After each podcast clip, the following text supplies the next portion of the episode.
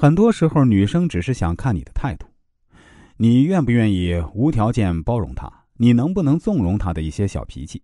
那么这个时候，你就不该跟她讲道理，你该做的就是认真且温柔的告诉她：我们别为这些小事吵架了。你说的对，我听你的。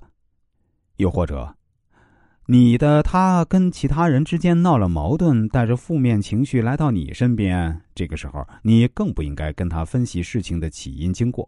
而是应该无条件的站在他这边，安慰他，告诉他你支持他。他生气你会心疼。总之啊，在不是万不得已必须要搬出道理的时候呢，尽量选择更包容的方式去对待女生的小脾气，这样他们更容易感受到你的爱。第二呢，见面是最好的方式。微信看不出语气，电话看不出表情。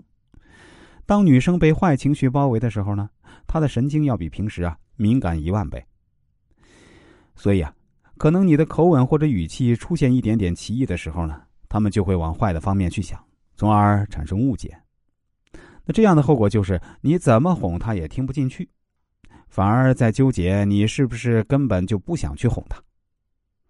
所以啊，尽量选择和他见面吧，这样一来呢，他会觉得你在乎他，从而更容易理解彼此的意思。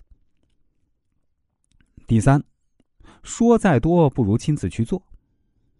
好听的话谁都会说，真正落实到行动上呢？举个最经典的例子，你的女朋友告诉你她姨妈痛，你能做什么？多喝热水，这绝对是负分啊！你喝点红糖水，别吃凉东西。哼，用你说呀？啊，你在哪儿？我买了热粥，泡了红糖水，我现在给你送去，立马感动。所以啊。很多时候，你说的再多再好听，不如亲自去为他做一件事儿。当女生看到你切实的付出时呢，坏情绪很容易就烟消云散。第四，自然流露情绪。你想想看啊，当你和你朋友倾诉你的不开心时，他怎样做会让你觉得他是个百分百的好朋友？没错，当他为你的遭遇感到生气、感到悲伤，他表现的感同身受时。这种办法对女生同样适用啊。